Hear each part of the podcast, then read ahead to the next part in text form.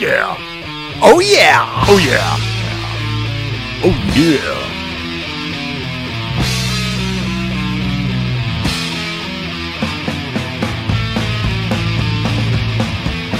Howdy, everybody. I'm Robert. And I'm Ira. this is Anti-Wave. Yes, it is. A podcast all about the films that say something different than the typical Hollywood movies. I like that because the movie we're discussing this week is No Safe Spaces. and the top five. Top Now, five I is wanna- top I wanna- four. yeah, you're right. Yeah. it's, it's f- mo- four movies. Yes. top five is four movies, but there's a reason why we're doing that. This is our fourth season. It is. It is. This is episode number 151. Mm-hmm. So technically, that's the beginning of season four. We do 50 week uh, seasons. That's right. so take a couple weeks off throughout the year. Yeah. Uh, And uh, we're entering into season four. 151 episodes. Ira, what do you think? I'm tired. When are you going to leave me alone already? You can quit at any time. yeah, you're going to get a quick substitute, replacement. yeah, anyone. Matt- I'm trying to get Madeline to talk. She'll do it. Yeah. Yeah, Madeline. She's already talking. yeah. Yeah.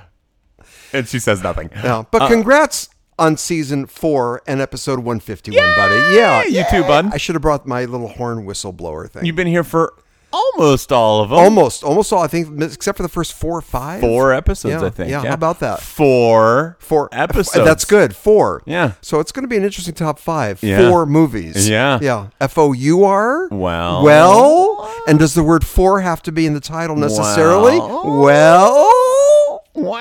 Wow. We'll find. We'll, we'll find out. you won't know we? that brings us to our top five from previous week. Ah. we took a week off last week. we did. I don't we know if you did. knew that or not. Yeah. I. Well, I. Did, You were yeah. here and you I were trying was? to record. Oh. Yeah. I thought it went really fast. That was just you last Saturday night. Uh, so we took a week off, and I, I have a lot to talk to to you about. But we should real quick kind of review. We got some mail. we should. And last week's, of course, was top five Robert De Niro films. Yeah. Right. So we got some people that wrote in about a few things. We did. Uh, this person wrote in that said, "All right, what do Wag the Dog, uh, Bronx Tale, Raging Bull. Uh, those are a few good ones. And did we mention uh, Cape Fear? Did we mention I think I had that down as a I uh, think I an had extra? an extra. I Scoop, actually I scoop. saw it this week. Did you? I did. How did that? It held up And really you're talking well. about the remake, obviously, not the obviously, yeah. original, right? And uh, well, I really like what's her name, Juliette Lewis. I'm sure you yeah, do. yeah, I really like her. yeah, she's pretty hot in that movie. There were a bunch of people that were turned away from that movie for that role. Uh, they had turned down a lot. of- Really? of- yeah. and you know the Nick Nolte role, uh, Harrison Ford was originally going to play, and uh, they they turned down or he turned it down. There's a bunch of people that, that turned it down, and that movie was really. It's good. It holds. Man, De Niro's great in that movie. Yes, I forgot how great he was. Yes. I knew he was good, and watching it again, I'm going, this is De Niro really showing what he can do. right. With chops, Yeah. acting chops. Yeah. Remember, we brought this up a couple weeks ago when I said, "Is Robert De Niro a great actor?" I'm not sure anymore. Yeah. that he's almost almost a parody of himself. That's exactly what I was saying. I was talking about The Irishman today with a friend of mine, and you know, he he had recently seen it, and I said, it just feels like Pacino and De Niro are doing impressions of themselves. It feels like like Pacino grew up only watching Son of a Woman, and he only knows how to act, and, and so he's looking for oh, is it the part where I say hoo ha? Yeah, yeah. And my friend was like, uh, y- you know, what what about some of the the earlier movies that he did? And I'm like, yeah, you, you don't think of him in in like uh, in Dog Day Afternoon going, huh, uh, Attica, Right. hoo-ha. You know, it's just not the same. You know, that's an interesting premise. We can almost make that argument for all people who achieve greatness. If they live long enough, they become a parody of themselves. John Wayne. He did not deserve the Oscar for True Grit, the first one, the first Mm. one. He di- everyone knew it was an Oscar that was given for a body of work. But there Right. too, he was almost John Wayne being John Wayne, Yeah, somewhat parody like. Yeah. I get what you mean. I don't know if it's everybody, but I'll, I'll Well- certainly take that point. Yeah. Oh, I guess your daughter takes it too. Yeah. Yeah. Yeah. Wait, You- what do you say? Are you saying my daughter takes it? Well, I, uh, not that way. That's what you just said. I You said, I imply- guess your what- daughter are you takes saying, it like, too. Up the butt? Is that what you're implying right now? Well, Are you the I don't know. father? These are you your saying- words. Wait, Uh-oh. what did, what Producer did- Joey's what did- getting upset. Is she? She's walking out of the room. I don't think my What? my wife really appreciates your references to anal rape. I, but, but, humana, humana, humana. I'm innocent. I tell you, I'm innocent. You know, we got another interesting response too in a discussion we had a couple of weeks ago about leave the films alone, Yeah. even if they're flawed because of technology, they could be made quote better. Yeah. but it's not making it better. And as Pearson said, we got an interesting response here. I think we'd like to share part of it. At Yeah, least. go ahead. Uh, the best example of someone who had trouble deciding. Can you- I- I'm missing you in the Le- mic. Talk oh, you to are. the mic, yeah. Oh, how- I can't. uh, Leonardo um, uh, da Vinci. You're bending your head I- to I look know, at the 'cause I paper. wanna be Pull able the to- paper up to your Oh, face, well, Tony. here I'm doing it. Uh, this is why uh, it took. What was it? 18. You keep going quiet. Why don't you just read this? Bring it up to your face. Yeah, but then I can't. There's a glare. Oh. yeah, and I'm On squinting. a piece of paper? Just read the l- few sentences that this Well, reader. it might be because you printed it out in point I know, eight size it's font. pretty small. Uh, the best example of someone who had trouble deciding when a painting was finished was Leonardo da Vinci, and of course, famously, the Mona Lisa was never finished. Right? He kept kind of That's right. but toying with it. That's right. So this is why he left us only 15 paintings total. He held on to the Mona Lisa for over 17 years, repeatedly making improvements. And the reason that it is in the Louvre instead of in Italy is that he spent the last years of his life working for the King of France, and he still had the unfinished Mona Lisa in his possession Hmm. when he died. I wonder if the guy who requested this painting of his wife ever got his deposit back There's that. Yeah, yeah. He was actually. and that's commissioned actually to why write it was stolen. You know that that's what made it so famous was uh, the Mona Lisa was stolen in the early 1900s uh, by an Italian who wanted to bring it back to Italy. Uh, he claimed that it was an Italian work, and what's it doing in France? It belongs in Italy, and uh, of course that's what made the Mona Lisa so famous. And and people were printing it in newspapers. People kind of saw it for the first time. It wasn't that famous of a painting beforehand. Interesting. It was just kind Interesting. of oh, it's a Da Vinci, but it wasn't Right, It right. wasn't famous. And of course, this reader, this reader, this listener is responding to that discussion we had a couple of weeks ago about enough is enough, let it go, let it be. Whether it's the explosion of the the Death Star in Star Wars, which could be made better with today's Spielberg technology. uh, taking out guns in ET and putting walkie talkies in the in the cops' hands. is that true? Oh yeah, you don't. That's the famous one. Tell us about that. I didn't know this. Oh, and I at didn't the know end of ET, when he's riding off in, in his bike with ET, all the cops when they shot it had guns, and he went back and digitally edited it so they had walkie talkies. That's cra- That's because of the PC again, Right. making it politically Yeah, correct. yeah. yeah. That's kind of fucked up, isn't it? That's just Yeah. Yeah, Right. that- and and the whole Job of the Hut stuff from the original Star Wars, and I think that's what we were talking about on this podcast was, uh, you know, at what point do you just let it go? And if you're gonna re-edit it, you got to release the Yes. original one with it. Uh, famously, recently, Francis Ford Coppola did this with Apocalypse Now. That's and, You know, right. he's already done a, Redo. a re- redux, but he did Redux. another one recently. I, think it know was earlier this year. He had released yet another cut of Apocalypse Now. It's still not quote That's unquote cra- yeah. finished, according to the auteur. well, it is finished. Uh, Depending on who you It ask, just is finished. But yeah, even again, we referenced this before with Close Encounters, where Spielberg went back and made the special edition when Richard Dreyfuss's character walks into the mothership at the end. And see, I don't. I think that's what the bonus features are for. You know, it's like let, let's imagine some of that, but let's not tinker with the past. Right. And again, if you're gonna do that, at least make the original available. The whole problem is that you can't get the Star Wars the original cut anywhere on on Blu-ray. How about that? How about that? fucked up. That is fucked up. Instead, it should be a bonus feature Yeah. on a separate disc or something. Yeah. Oh, Yes. Yeah. Or on the same disc. Or dual disc, man. Yeah, you sell yeah, more units, yeah. uh, more more cost. Do you know how many fanboys are out there that would love to have both versions? Absolutely. and you know contrast and compare and you expand your universe a little bit more it's it's it's all pretend everybody's trying to make it seem like it's this documentary or something like that it's, Yeah. it's a fucking fantasy movie Yeah. Yeah. it's about a bunch of aliens who Yeah. fucking cares Is that what it's about? you've never seen them I saw it. Okay. Yeah. So good. Let's move on. Good, shall let's we? move on, Let's yeah. move on. Good. Let's move on. Hey, Amen. Is it time for? yeah Yeah. do it Okay, some are old, some are new. no no no no What? corners corner Cor- no, no, you're not fucking with me. You're fucking with me. okay, Nah, what you Ah, got? not after 151 episodes. you're not going to trick me on that. yeah but you weren't here Got before to tell you, unfortunately, we must. The following. Oh, that's wrong. Okay. This is the one, of course, about the week in review. Some are old, some are new. We now present. Who's going to go? You, what have you seen this week? Uh, you know what I saw that I want to talk to you about?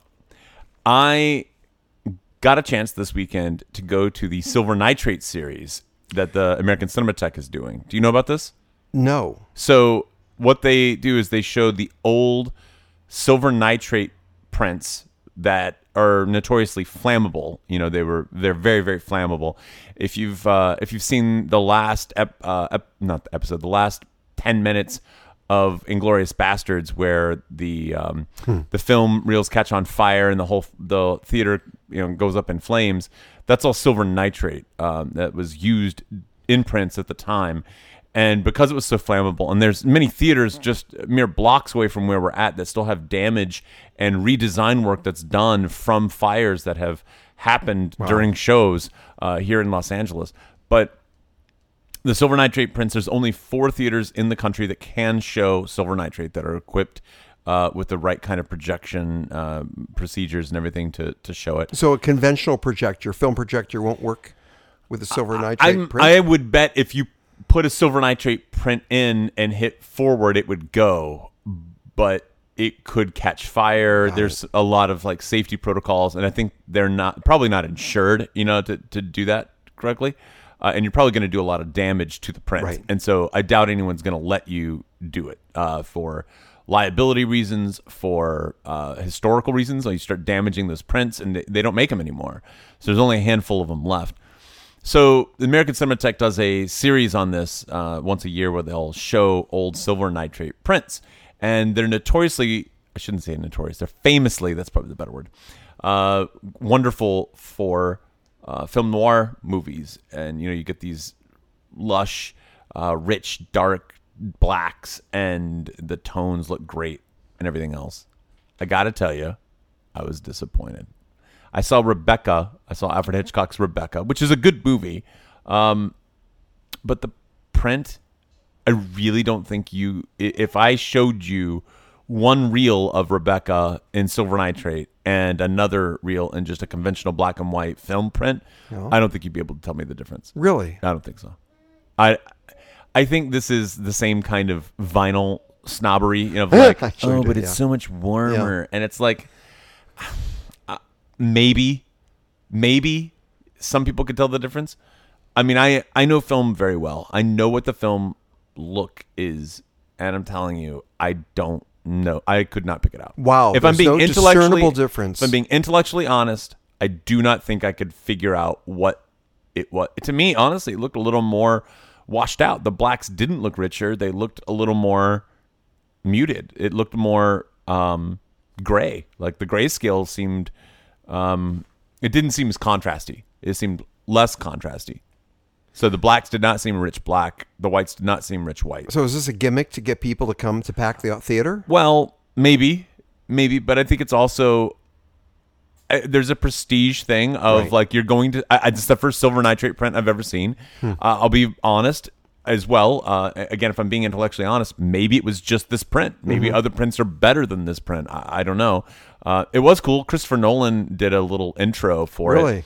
And there was, I mean, it was a sold out audience. Obviously, if you know you're doing Silver Nitrate and you're uh, you've got Christopher Nolan doing an intro, people are going to show up. And you know, I, th- I think people had a really good time watching the movie, but I don't think it- there was this, oh, this is silver nitrate. It's like Right. seeing all these new things. I, I don't think that's the case. Now, I will admit, I had not seen the movie since high school. And even then, when I watched it in high school, I, I kind of dozed through a lot of it. So I don't remember much of it. Uh, and so maybe there are these intricate little things in the background that, uh, that I would now, I, now I'm noticing that weren't there in the you know in the DVD version or the the Blu-ray version. But I got to tell you the you know you and I discovered this. Our movie, 30 Love, which you can buy at 30lovefilm.com. And if you uh, Really? type in anti-wave, you get 10% off. You're kidding. Over three hours of But bonus are there features. any bonus features? I already said that. Over three hours I of know, bonus yeah, I, features. don't, yeah, I should learn to listen more. if you wa- when we watched our film on the screen, it was th- it was not as good as the Blu-ray. Absolutely, It's weird. absolutely, the Blu-ray just has so much information. it, it pops. It does. It and pops. I, I'll.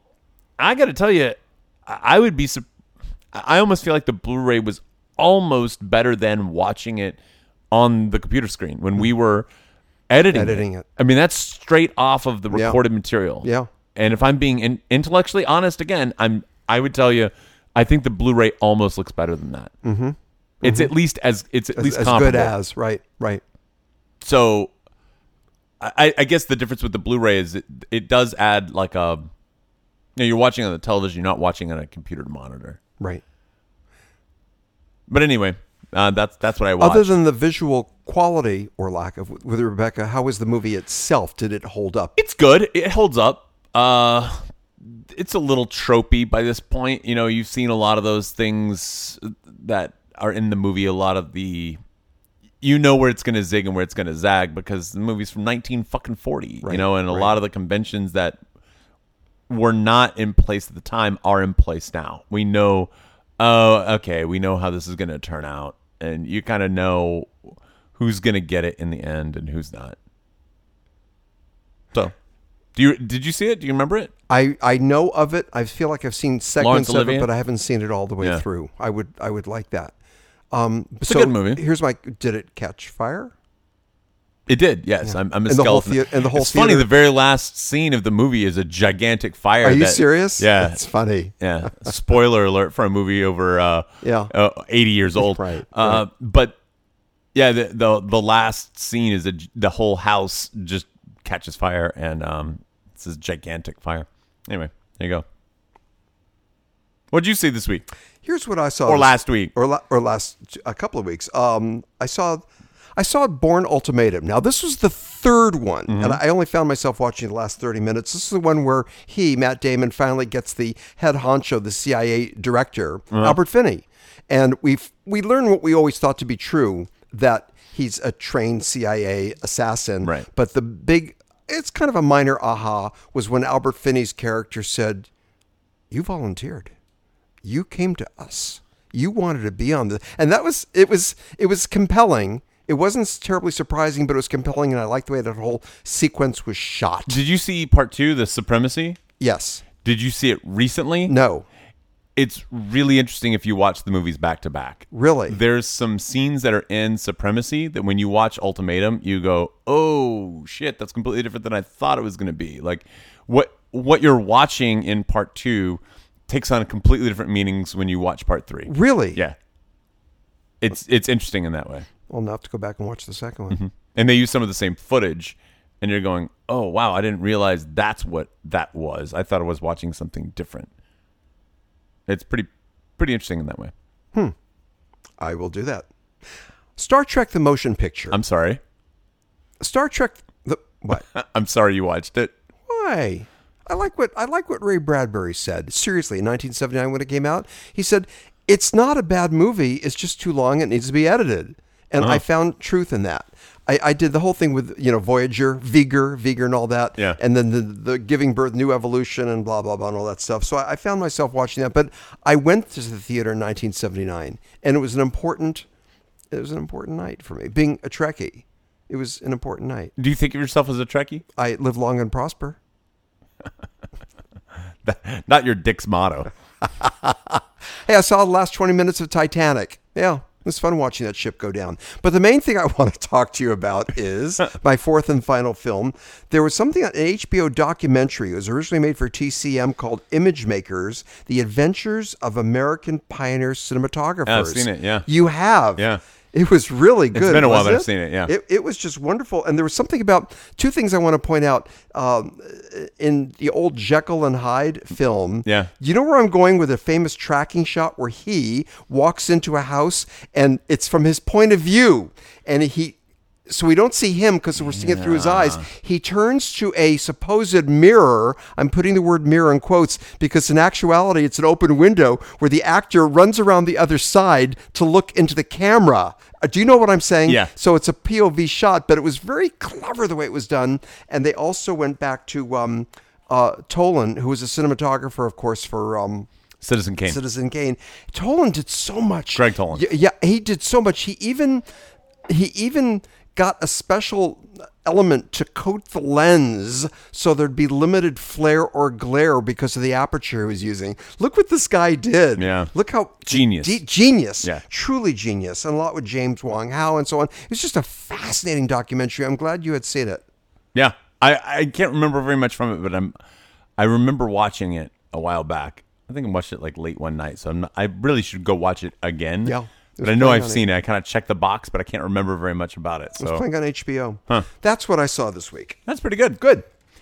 Hey man, you want to talk about no safe spaces? Let's do it. And Robert, talk us through it. No Safe Spaces is a documentary that centers around Adam Carolla and Dennis Prager as they kind of um, take a, a put their toe in the water of um, of freedom of of speech, and especially as it pertains to. Uh, the college campuses and uh, speaking about the college, ca- speaking on college campuses, uh, and the alt right and just conservative groups that speak on campuses and how they're being kind of shut down by other people. Now, we should point out before we go too much further, we had planned originally to watch Ford versus Ferrari, and we are going to do that next week. So we we made a call because we had a chance to watch this movie. We made an audible, and we said, "Look, let's uh let's go ahead and Because it has a limited run in Right. theaters. I think it'll be gone in its theatrical release right within a week. And Right. so we said, look, even though we had planned to do Ford v Ferrari, we will do that next week. So if anyone's listening to this and wanted to talk about Ford versus Ferrari, we we will next week. So we'll uh, we'll do that. But let's stick with no safe spaces. good, good. What did you think? What do you think? I asked you first. did. Yeah. What do you think? I usually go first. I'm interested in your Yeah, thoughts. years ago, I liked it. I liked it. I did too. I thought it was a solid documentary. And Robert, you and I can often have somewhat of a conservative bend, Yeah. and it appealed to me on that level. I I've always been a fan of Dennis Prager, going back decades. and I've always been a fan of Adam Carolla. There we go. Oh, Going back decades. There- there- that's great. That's great. And I used to listen to Dennis Prager on Sunday nights when I'd be driving home from my dates, from my blind dates, and he had a show called Religion on the Line. I'm not a religious man. You know that about me. Yeah. But every Sunday night driving home, I would listen to him, and I, I liked him a lot. He's very he's, he's articulate and sensible. Yeah. I just like the way he would he would present things. Well, the documentary does a good job of really showing the contrast between Adam Carolla and Dennis Prager. They Yes. virtually have nothing in common, and they talked about that. They- and yes, they talked they're they're like what they see in the world is make is sensible, and that's the point that they make. But their hobbies are different. Uh, their their takes on pop culture are different. I mean, it's just I don't. I really think you would be hard pressed to find two people that are more dissimilar in America. Right. I mean, an East Coast Jew and a West Coast loudmouth Italian, and it's like wh- wh- these guys don't have anything in common, but yet they see eye to eye on this issue. And something you said too, just a minute ago, you said you and I have a conservative bent, and you know, in watching this movie, it started to kind of dawn on me. I don't think we have a conservative bent. I think we're liberal. We are liberal. We're just not leftist. And it's like a conservative w- wouldn't say the word fuck on this show. And I- I don't I don't think that we're conservative. We've we have fallen into that um what am I trying that that group or that Mold. label Yeah. because we have rejected the left. Does that make sense? it sure does. It sure does. Right. Right. I don't think that we're that doesn't make us conservative. conservative. It makes us clear thinkers. yeah. I, actually, I, that's a quote from the film, isn't it? When Dennis Prager said at least two times in the film that he's he wants clarity is more important than agreement. Yes. I fucking love that. Yeah, it's I I, I fucking liked it. I that resonated. That Yeah. shot through me. I got a, little- a shiver when he said that. Clarity is more important than agreement. That's, Yeah, and I, I want to be clear about something. I, I'm I am a Adam Carolla fanboy. Like I I listen to, to his podcast all all the time. I've listened to every episode. I've listened to almost every episode of Loveline. I've listened to hours and hours and hours of Adam Carolla. And I like his viewpoint on virtually everything. There's a few things I disagree with him on, uh, but for the most part, I would say 95%, maybe 97%, I agree with him on. I like this documentary, but I actually don't think it's a good documentary Why? because it's kind of a mess. It's kind of disjointed. Um, and I, I, as I was watching it, I was going, I like this. I love the message. I love what you're doing, and and it's getting, it's a rally cry to get people to speak up and talk about certain issues. But I think, and, and it looks beautiful. It's got these segments that are really well crafted, but they don't hang together well. And I kept thinking about like if this was an art gallery, it would be a bunch of paintings by the same author, but the the paintings don't have a cohesive feel to them. And I'm actually kind of reminded a lot of Michael Moore's documentaries. And I think um Mm-hmm. did I say that right? I was go- was it Michael Moore and what's the other what's the, who's the Jam- Roger Moore? because of Roger and me, right? You're- I always you're right. Michael That's right, Roger. Michael Moore's documentaries, I think, have a similar feel sometimes where I'm watching them and I'm going, how does this hang together? You know, and, and it's a lot of like, well, here's an idea, here's another idea. And I'm I, I look at them going, this is not a good documentary. And everyone's going, it's an amazing documentary. And I, I found myself when Fahrenheit 9-11 came out or Col- Bowling for Columbine. And I would say, it's not a good documentary. You just are really into the message of what it's saying. And I think the same is true here. If I'm being very honest, again, trying to be intellectually honest with it. And I think they would probably appreciate this concept, which is I absolutely agree with your message, 100%. And I think more people should be on board with this message. And I think it's an important documentary for that reason. But I'm not sure it really gelled as a documentary. It was a bunch of little vignettes that all kind of tied together under one theme. Mm-hmm. Would you agree with that? I, I agree with that. I also did feel that it was a little bit too long. Yeah. And I had this feeling like, we get it already. We get it already. It's Yeah. sort of saying the same thing. And I thought that one segment in particular, the one at that college, um, the Evergreen College? yes, Yeah. too long. Yeah. That whole segment was too long. Well, if somebody had died, I think then that length could have been justified. Yeah. But it re- really, it was kind of the mood of the movie was kind of like, okay, all of this has been set. Now let's look at how bad it gets. And really, it culminated with a guy like fired. losing his job. And it got uh, $500,000. Yeah, Is that it was what they- kinda like, yeah, um, yeah, okay. yeah, that's bad. I- It's and- bad, but if you're shot in the head, it would have more dramatic input and would justify the, length. The length. yeah, Yes. Yeah. Yeah. Thank goodness he didn't get shot in the head, I right? don't know. It would have been a better documentary if he had. That's You're, that's getting, your you're getting humor. back to the That is amazing so Jonathan you- point, which was you're just exploiting me for my You're death. right. You're right. And I will say this. Um, again, I'm a huge Adam Carolla fan. I didn't need the car racing stuff in there. It's Yeah. What was out that of about? left field. What was that about? I 'Cause guess he I'm- races car. He, likes does. cars. Yeah, he's a car collector. Yeah. But it's like that has nothing No. to do with what we're talking about. And I think they were trying to contrast that with Adam Prager. uh, Or Adam Dennis- Pra- De- Dennis, Prager, Dennis who Prager. was conducting the But that orchestra, was But that organically fit the connected. story. Yes, the the the In fact, that's orchestra my sh- money shot. I that was an emotional swell for me. It was for me too, but and I started almost get a little teary eyed. I did too. So we should set it up. All right, set it up. The uh, there is a, a slight through line of the movie where Dennis Prager is uh, he has been asked to conduct the Los Angeles Symphony at the Walt Disney Concert Hall, and Dennis Prager has said, "Look, I'm I'm trying to." To do this, and I don't get any money for conducting. And all this money is going to the orchestra. It's a benefit for their cause, and th- they've never sold out the Los Angeles local symphony has never sold out the Right, concert hall, right. the Disney concert hall. And so he said, uh, you know, if I conduct and the way this is going, I might just sell it out.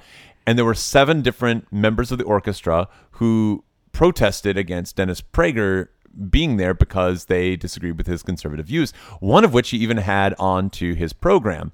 And they played some snippets of his of the interview that he had with the uh, person who objected with uh, his political viewpoints which is actually if you ever listen to that whole interview it's a really great interview and you can hear how kind of wrong the person is like they don't defend themselves well although they certainly think they do but the point being Not wrong, but disagree. i would You're say gonna wrong. say wrong, right, Yeah, right. i think that i think you can be wrong but you have the right to, to say what you want to say Right, right, right. and, and they do have the right to pull out but i think it is wrong for people to call anyway ge- getting back to the point Right. Prager sells the place out, and there's this moment where he comes out on stage and he kind of gets a little choked up, and right before he starts to play, And it was real, by the way. Yeah. It was legit. yeah, Go ahead. you could kind of tell he It's was honest. overwhelmed, Yes. and this is great. This worked out i- in the way of, from Dennis Prager's point of view, this um this this truth and this light and this beacon, and and this moment of happiness. He talks about happiness, and I think that's something that Prager is kind of somewhat known for is his. Uh, his discussions about happiness, and he makes a good point uh, oftentimes in some of his radio shows about how we have a responsibility to be happy to other people when you're in a bad mood that's really very selfish of you and it's kind of fucked up to be in a bad mood around other people you should be putting on a happy face for other people especially those that you love you come home maybe you do it at work and then you come home and you treat your family members like shit and it's like no i'm sick of being happy all day and it's like these are the people that you should be putting a happy face on for the people that you interact with on a, on a regular daily basis anyway that was definitely one of my money shots. is- Absolutely. And is the fact him- it was classical music. Yeah. The, f- and, and he spoke earlier in the documentary about his passion for classical music. And what a beautiful way to end the film. It Yeah. just wrapped it up so neat. It I all think- came together. um there's a couple things about this movie that I really liked. One of the one of my money shots, I'm going to jump into it a little earlier. But one of the things I'm definitely going to remember 5 years from now is the secret recording that this girl made uh, I Uh-huh. say girl, she was actually uh, I think a teaching she was a professor's assistant, yeah, teaching yeah, assistant yeah. uh, at a college. She was uh, essentially fired or reprimanded for playing a video of a um, of a left leaning uh, professor interviewing Professor Jordan Peterson for her class, and she was brought in for uh, transphobia and you know and, and having you know the, a viewpoint that was counter to what the school wanted to promote. And of course, she didn't actually hold that view. I think she actually disagreed with Jordan Peterson, but she played it from uh, played it and then took a neutral stance That's in her right. class. That's right. And some, but she had been reprimanded by the administration. And when she was brought in for that meeting, she secretly recorded the the audio. And oh my gosh, some of the things they said to her, like these are just kids, and she's like they're 18 years old. I'm like, yeah, and that's too young to be dealing with some of these Mm, issues. And she's saying, well, what are we preparing them for? Like this is I, I find that to be so outrageous to say something and the whole theater you could i mean you heard it the whole Absolutely. theater was kind of we saw it together and the whole theater was very like "Wha- what they were And all it came disgusted. across like a buffoon. Yes. The way um, um, he was groping for words. He wasn't articulate. He was just. But he it was so condescending, yes, too, He was very to- to condescending. The say- message about they're not ready for this. an 18 year old can't They're- they're not handle ready for this, a right, conversation right, right, between right. a, a conservative uh, or which i think they i mean by the, the the tone of this movie i think they would actually consider themselves to be liberal uh, but between two different political viewpoints and that's that's messed up man that's the whole point of college Absolutely, that's the whole point. That's why the ir- we should say that a, a major chunk of the film is about free speech on a college campus. Right. Let's say that, and uh, it's so ironic. damn near 90% of it was that It really right? was, yes. Uh, By the way, that's one of my criticisms about the documentary. It could have gone to other areas too, including the Me Too movement. There could have been other arenas that are going on, as well as having a conservative speaker at a quote liberal college. There's other stuff Yeah, that could have been I- I think tackled. it was about colleges, It though. was, yeah. um, But even and it just touched on things about how some celebs were fired because they did a blackface many years ago. Yeah. It was hint, it was mentioned so briefly, and I thought there could have been more stuff on that. It was I thought it was a little bit top heavy with this the free speech. I get what you're saying, but I think that's a different documentary. Hmm. I, I think this documentary was related. trying to It's say related. I- it's related for sure, but I think it's a different. I th- I think this movie it set its sights on trying to say higher education is not educating people. Um, although it did it did deviate uh, somewhat into a very related area where it started talking about you know with with like black people they calling them victims all of the time really limits their ability and they start to believe that they can't rise up adam carolla had a really powerful analogy uh, and, and i started kind of getting a little choked up there too where he was talking about let's say you, you have a kid who is in a wheelchair and you tell him you are going to be a success because despite all of this stuff, because despite this wheelchair, despite you can't walk, despite you might have some sort of speech impediment or something like that, you have the heart of a lion and you have great things in your future because you're capable. And he says, What we're doing is we're taking able bodied people and telling them to use the handicap ramp. And it's kind of like, wow, that's analogy. that's a Yeah. really great analogy. And it, it was funny, but also really true and- Absolutely. and, poignant. And I think that's absolutely the, the right, case. Right.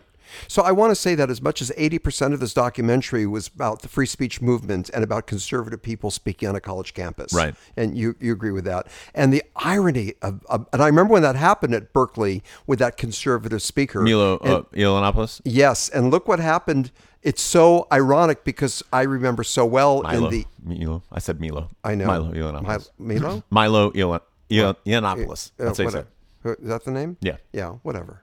Some Greek guy, huh? It's kind of Greek. name, I guess. He's gay. Oh, yeah. I think he's actually. And they let him British. speak? Yeah. And they allowed him He's a to cons- speak? conservative gay. He's a pink elephant. I remember so vividly with the anti-war movement in Berkeley of all the college Yeah. campuses. Look how fucking ironic this is with um, Mario Salvo. Is that his name? The, Mm-hmm. Who spoke out? In fact, they showed us a, a tribute on some steps that were named in his honor. And with what happened, it, like all these colleges did a 180, 180 degrees. Because they, they'd have to fire hire extra security, and we don't want to upset our students. And there you have the crux of what the message Well, was. the end of the movie, they show Ben Shapiro going to speak there, and the the security costs six hundred thousand dollars for the security for Ben Shapiro. Right. And Ben Shapiro doesn't pose a threat. Right. Yeah, and they also made the Republican student group pay for it. for Oh, I think that was a security. different Oh, that school, was but- a different school, wasn't it? But Yeah. but still, your point is made. I think it was the University of Washington, if I remember correctly. Right, right. But your your point is still well made, which is that the, we're spending six hundred thousand dollars on security for this guy to come in and just talk about Yeah. issues that you might not agree with. How about that? How about that? When I'm sure you'll agree with this, when an important role of education, higher education, is to agitate, and and so you're upset, and and you're you're you're- you're displeased with what you're hearing. Isn't that what it's all about? Again, clarity. Clarity is more important than than agreement. It's so ironic with Berkeley. Look, the whole thing too. This was pointed out in the documentary with the McCarthy era and what went on with Red Scare, but it was flipped. It was flipped with McCarthy being so conservative, and we had the liberals who fought against it, the liberal Hollywood community, Right. to let them make movies and still be actors and let their voices be heard. It did a 180. Well, that's exactly what it's become now. Yes. Yeah. I mean, if yeah, you are a conservative, Absolutely. it's you, you, you know everyone outs you. Right. I, I, th- I have a theory about this, and I think it's something we might have talked about. I know you got something to say, but I want to, I want to ask this question.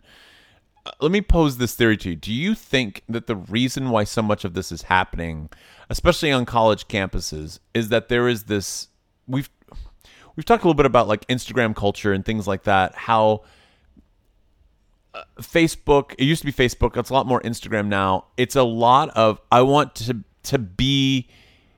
I, I want to go to the most beautiful places and show what my life is like. And part of that is being at great concerts and great museums and doing all of these things that are uh, iconic through the the lens of time you know like if you look back and say oh i was there i was there for woodstock like that kind of thing it's increased that more. It's no longer just sit back and and talk with your family. It's like no, no, no. You have to go to a certain place. You have to do a certain thing and put a tag on it and and be part of that experience. And couple that with a lot of people feeling like there needs to be some sort of something to get angry about. Right. Like we don't have th- real problems in the United States. really don't, do so we? we have to generate some. Yeah, yeah. We have to make them dire. Yeah, we what- have to make them like That's really- everyone is going to die if we don't do this. Like uh, you know, the, uh, global warming and you know, like the Green New Deal. It's like this has to happen now, and it's really very narcissistic to think that I am responsible for this. Absolutely. Like I am the one that has to end racism. Right. And it's kind of like, look, you're not going to. Racism is going to be around. It's it's not going away, and the structural, I, I, I um, parts of racism that are baked into America. They they won't go away in one generation. They're not going to go away in fifteen generations. They're going to be there, and we have to slowly, over time, got to pick them out. But f- like screaming about it is only baking it in more. You build resistance. You create otherness. You don't create the change you want. So actually, there's your premise is that there's more anger out there now. There's more anger being felt, but there's not much to justify it. Well, okay, Vietnam, right? Vietnam War, Right. S- I, s- I think there's the same amount of anger. There's always been this anger with with with hippies, it was focused on Vietnam, and it was kind of let's focus it, let's get out of Vietnam, and let's put some pressure on these big fat cats in the White House. Da da da da da. Right, same kind of energy. Just here's how it's focused Mm-hmm. in the you know i- in the 80s it was maybe focused on drugs you know in the 90s it was focused a lot on, on music and angst and like uh you know this anger and kind of getting it out and i think now it's it's focused on the political spectrum. It's focused on you know Trump is a is an evil person.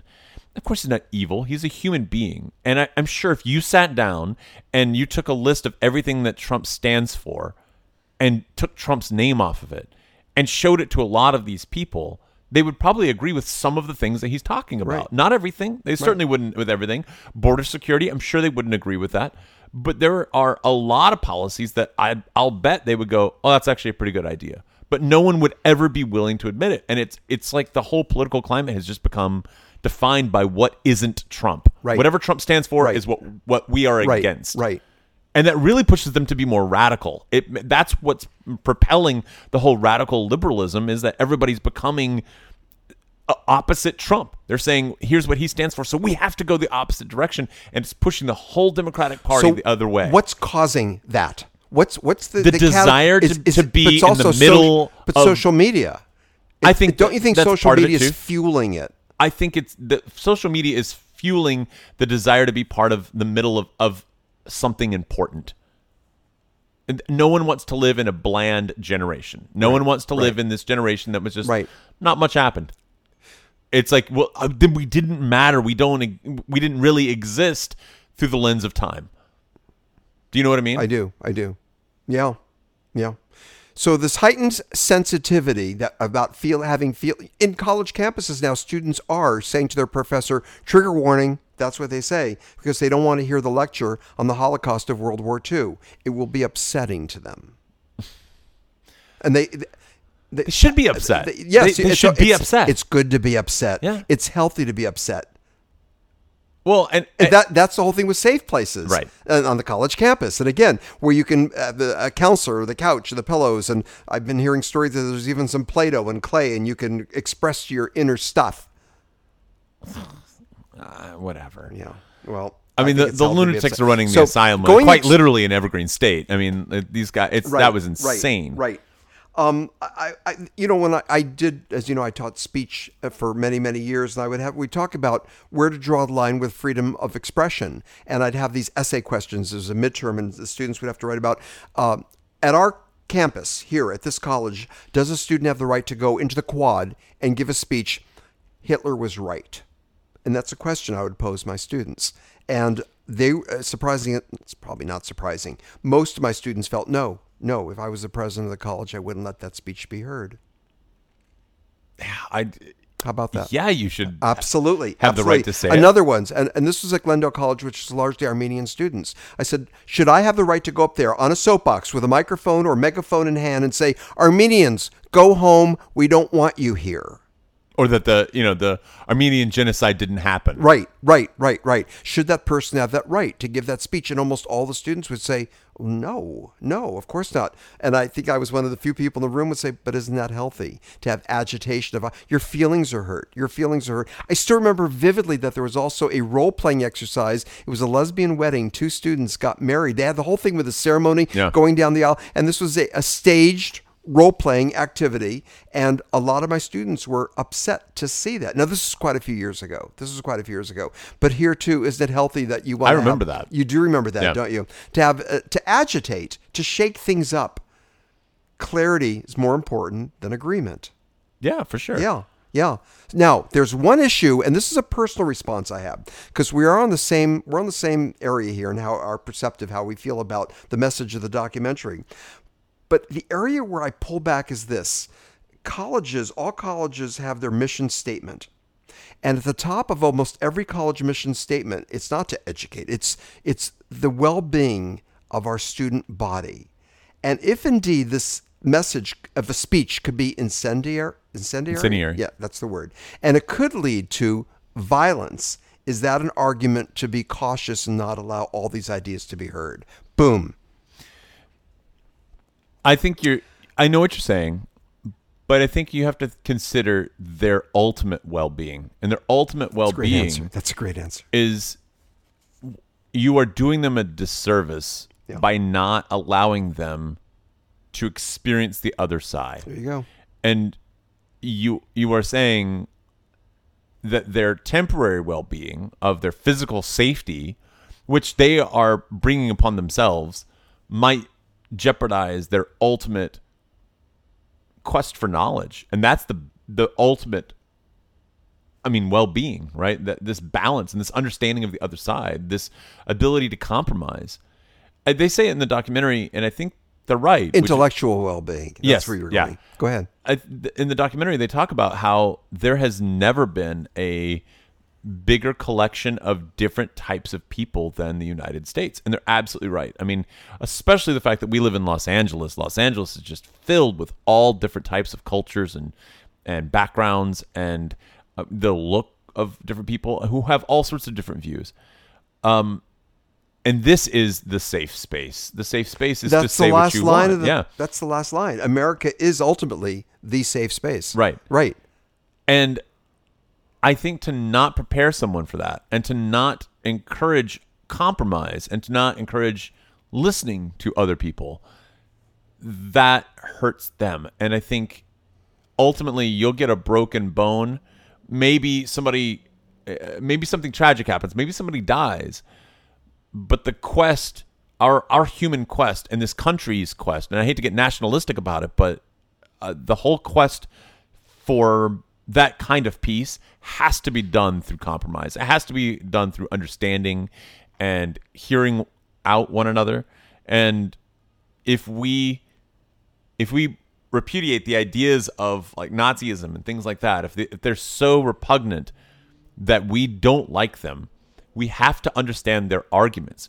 We can't do like what they're doing in Germany, where they don't allow you Right, to right. to discuss, and then no one ever discusses these ideas, Right. and they just. It's not like they don't happen.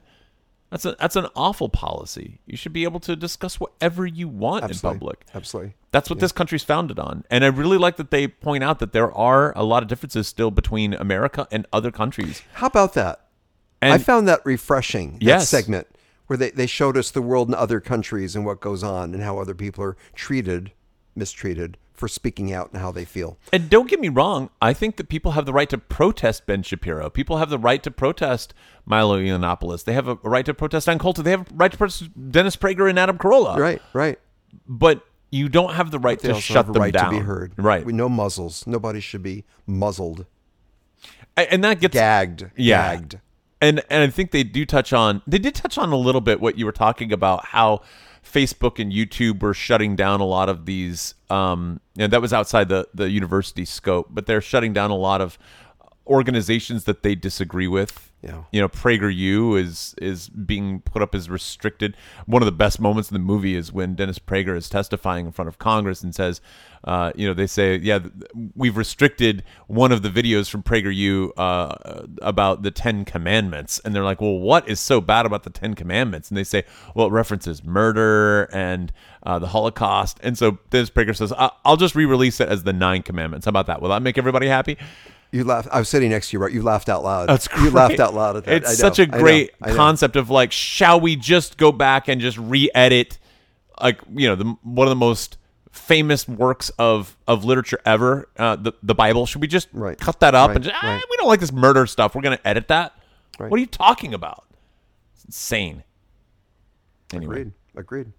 You know, I want to just briefly, ma- I talk about this for every documentary that there is a lack of objectivity. And there was. There was Yeah. a clear message. And the, was it you or was it a previous guest who said, hey, you want objectivity in a documentary? Uh, put a camera and watch a flower grow. There's your documentary. I'm not sure who said I that. think it was but Kathy Wexler. Actually, it might was have a been. guest- Yes, she said that.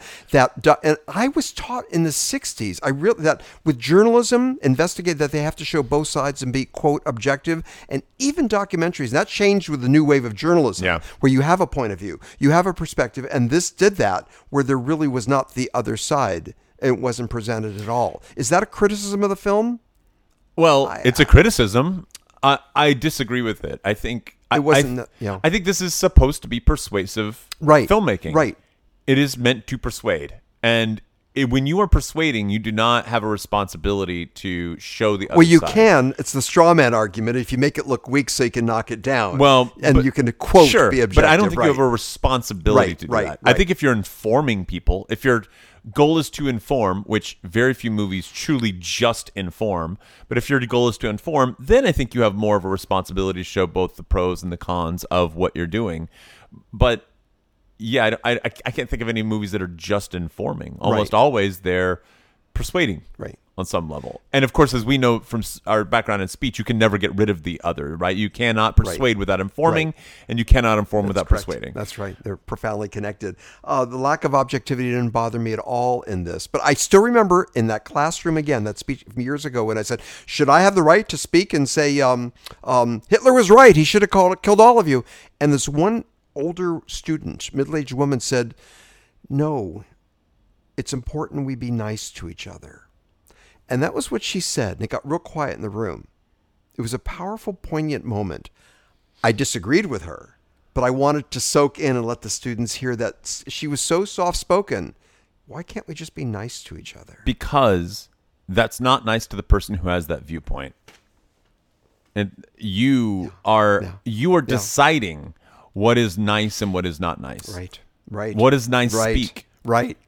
and your values are not everyone else's values. Where do we draw that line? Do we draw the line at like, um, you know, don't eat McDonald's?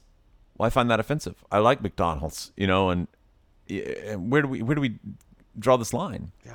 Yeah. And it's I im- agree. it, because any line you draw is arbitrary. Any line of what you can or can't say is arbitrary. The only real, true, fair solution is no line at all. And I do think Jordan Peterson makes a, a, a point, which is that okay, you can't you can't create violence through your speech, right? You can't try to create a riot. Uh, but that mo- has more to do with intent than words, Mm-hmm. right?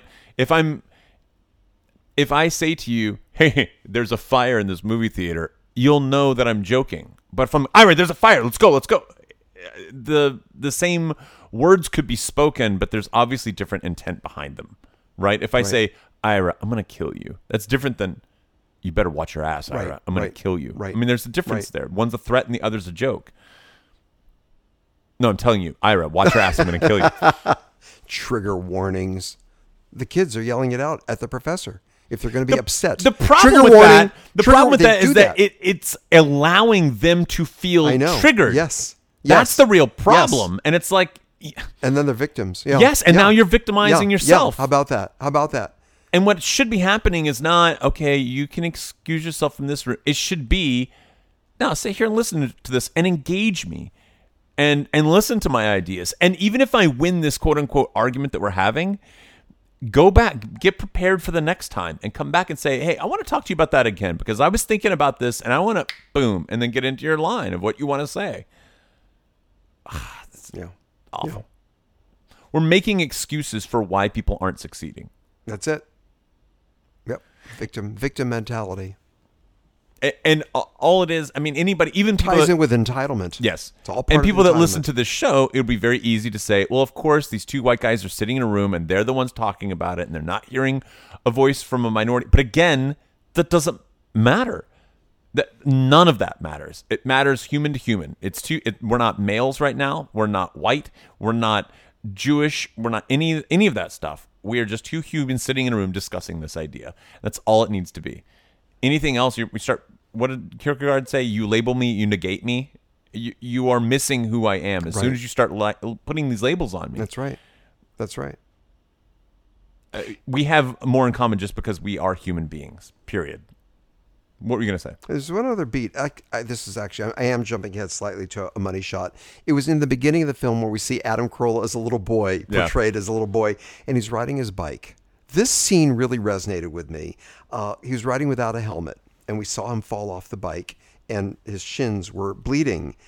And he said, because of that experience, he learned how to fall where he wouldn't hurt himself, and eventually he learned how not to fall Yeah.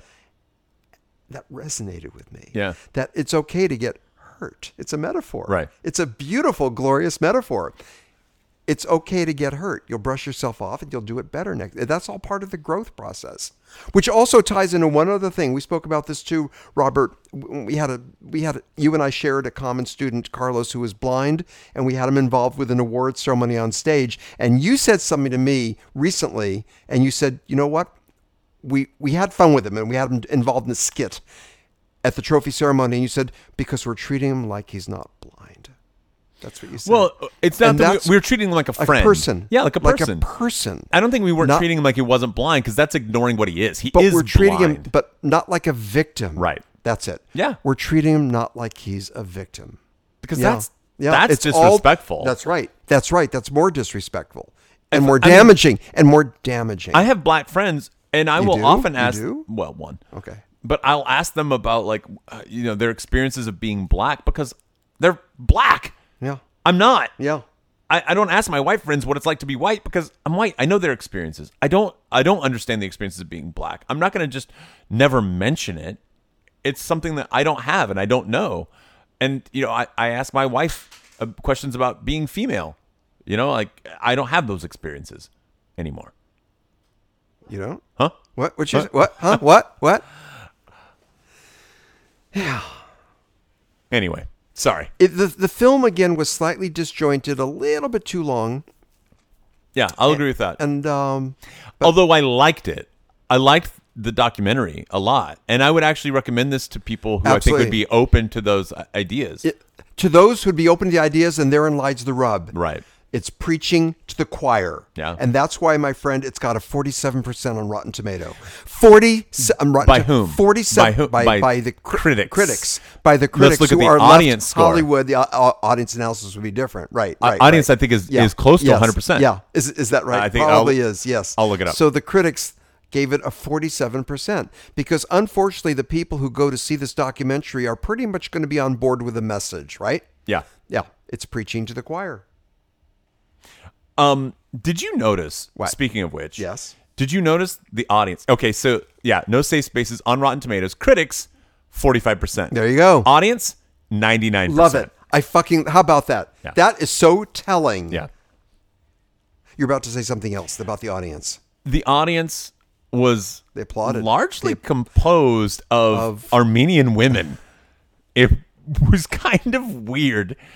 I I definitely felt I felt moments in in watching the movie. It's the closest I've ever felt to being at a Trump rally. I mean, there was definitely a vibe of everybody in the room that w- that I knew th- these are all conservatives. There's hardly any Yeah. I, I- again, I keep saying conservatives. These are all people who will vote for Trump. That's kind of what I was feeling. Or at least, man, I don't even know if that's true though. I I felt like these are people Let's that just say not liberal. Why don't you just? well, but I think they couch it are. like they're that? not left. Well, they're not. They're no, not there you go. left. There you go. They They're not are left. liberal. They they were older. There's largely white and older. but they weren't left, right? These are definitely people that were not left leaning. Yeah. And you could hear people. There was a guy. Oh, okay. There was a, a quick shot of a uh, a video I'd seen before of a guy who was like protesting the conservative club on I think it was Berkeley's campus, and, and there was a a a a guy who comes up and punches him in the face, and it was shot on some. I think it was posted on Instagram or something like that. Do you remember this moment of there was like another student Yes. that saw him and he just Yes, yes, punches yes, him in yes. the face? and there was somebody in the back of the auditorium that went asshole and you could hear them say that Yeah. and i thought Yeah. this They're- is uh, everyone in this room is on that vibe right There's now a visceral reaction. yeah and you could hear everyone every few minutes kind of going yeah Yep, yeah yep, and there was yep. like smatterings of applause of Yes, people there was. Not just at trying the end, but yeah, throughout just- the film. Mm-hmm. yeah good point right, right. exactly That's that's, how right. i feel Yeah. and i gotta tell you man i think if that's in Los Angeles and this this showing uh, was it I don't know it wasn't sold out but it was really packed on a Mm-hmm. Sunday afternoon in Los Angeles one of the most liberal I mean leftist leaning cities in the country I think Trump's getting reelected Yeah. I don't I don't see anybody in the Democratic field that's going to stop him or stop that That's really interesting what you're saying. That this was in in in California, which is uh, a democratic state, Yeah. and quite liberal or left, and that the reaction it got from this theater in I could in only Los imagine if Angeles. you played what this- would it be like if it played in in In where? Tennessee or Mississippi or something. Mississippi. Yeah. This movie will create a riot. Not Joker, not Joker, but it's this damn documentary. Well, I wouldn't be surprised. I mean, I know, Well- no kidding. There were moments in this in, in the movie when I was watching it in the theater, thinking it could be incendiary. It I could wouldn't spark- be surprised if somebody threw a bomb in here or Yeah. something. Yeah. That's pretty funny. Antifa or somebody doing that. I could see that happening. yeah. I mean, in this day and age, sure. Did you like it? Yeah, I did. In spite of what we said, yeah. Uh, a Hmm. Would little you bit recommend it choppy. to people? Yeah, absolutely. I would. I'd recommend it to all people. My uh, uh, liberal and conservative, my left and right friends. Anybody should see it. Sorry, I'm, I'm still I'm still back on Rotten Tomatoes on the two scores. I can't let go of that, Robert. The critic scores versus the audience scores. Well, it's so Look At telling. the contra- that, that speaks volumes. I think That is a metaphor for all that's fucked up with our society. and, and it is. It- really the truth of the matter is that the movie lies somewhere in between Right. it's it's not a 99% documentary there were some No. problems with Yeah. it as a documentary and it's definitely it's not 45% it's not that low and I, I I understand that's not how the scores are aggregated it's it's a matter of how many critics give it a good score like 45% of the critics give it a good score uh, and and what 55% give it a, a bad score but still, I think the fact that it's 99% on Rotten Tomatoes with the audience is a testament to how thirsty people are for that message. They want to hear this thing that they've been trying to express. yes. And it comes a- almost loaded with a bunch of arguments of like when you get in this discussion with your friend, here's something that you can say. And Right. it's kind of it speaks in sound bites in a way that I think you can take away right in time for Thanksgiving when you have that big Thanksgiving fight with your family over the turkey. You got something to talk about. So I, I think people were, are thirsty for it. Yeah, yeah. I bet the fact that it has Adam Carolla is also helping with box office and uh, Sure, and I- the high, the yes, high numbers and it's getting in Prager. the audience. I think Prager, more. Well, he's an older. He appeals more to older. Yeah, but who, who do you think's going to see this? Older I mean, people. yeah, this is an older people Yeah, thing. yeah. and I think Corolla's fan base is definitely younger than Prager's, Right. Mm-hmm. But I don't know that these are young whippersnappers. You know, this is not. uh, The, the same people that are depicted in the film of these you know 18 19 20 year old students that are in some very far left leaning college that's not what's going on with Corolla's audience it's it's people that are my age. It's people that are in the 30s or 40s, 50s, somewhere in that age bracket. You know, somebody who's tech, technologically technologically savvy enough to download a podcast, but still has these conservative Right. feelings. I, Right. I keep saying conservative. I don't think they're There's conservative. a difference. You in get what your- I mean? Yeah, of course. By the way, I have a crush on Ann Coulter. Do you really? Don't you? No. Oh, she she's looks kinda like a s- skeleton. She's man. skanky. She's skanky. Yeah. But I, I, yeah, I've enjoyed her. Even with that, what was it? She was on the plane. Did she like have to disguise herself at the airport? That's what she had to said, be yeah. low key about it and didn't Yeah. want to be too overt about who she was because it would create agitation and displeasure among people. I don't know how much I believe that. Yeah, it could have been her own. I mean, look, pe- uh, Ben relations Shapiro thing. was able to do it Yeah, with that's a true. camera, Yeah. and he was fine. Yeah, so, yeah, uh, yeah, yeah. Do you know much about Ben Shapiro? No, not as much as you do. I think you would really enjoy him. He is someone, you know. I, I was listening. I actually was on the Adam Carolla podcast recently. They were talking about Ben Shapiro and and you know this movie coming out, and they made a good they made a good point about it. And I think it was I think Carolla was talking to Donald Trump Jr. and he was interviewing him recently. It was a great interview, by the way. I think it was in that episode where he was saying that if you you know a lot a lot of people like Ben Shapiro, he will sometimes criticize Trump. I think it was I think it was Scott Adams. Anyway, he he will sometimes criticize Trump, and that's what makes him more believable. The fact that he's not always on this same team, so to speak. He sees it like he sees it. He he calls it like he sees it, and I think that's a really important element for people to do. And I think there's a big group, a, a swath of society that doesn't do that. And I, I want to jump on this and say Bill Maher, Bill Maher, Yeah. who's on the other extreme and much more, of course, liberal um, and uh, left wing. What I enjoy about Bill Maher and his show is that he's quite, in some specific areas, he's quite conservative. Right. He's questioning um, uh, health, free health care for all. Right. He's saying, who's going to fucking afford that? Yeah. And uh, he's made it very clear about immigration and that we need reform there too. So he's got conservative, uh, more right lean. He makes he looks at things in a broad picture and is not st- right down the line. He's not Exactly. right down the line. And I- I anybody that respect is- that. anyone who is is frightening to me. Right. I wouldn't trust Anyone them. who is They're is lying frightening to me. They're lying. Yeah, but that's something I really admire about Bill Maher.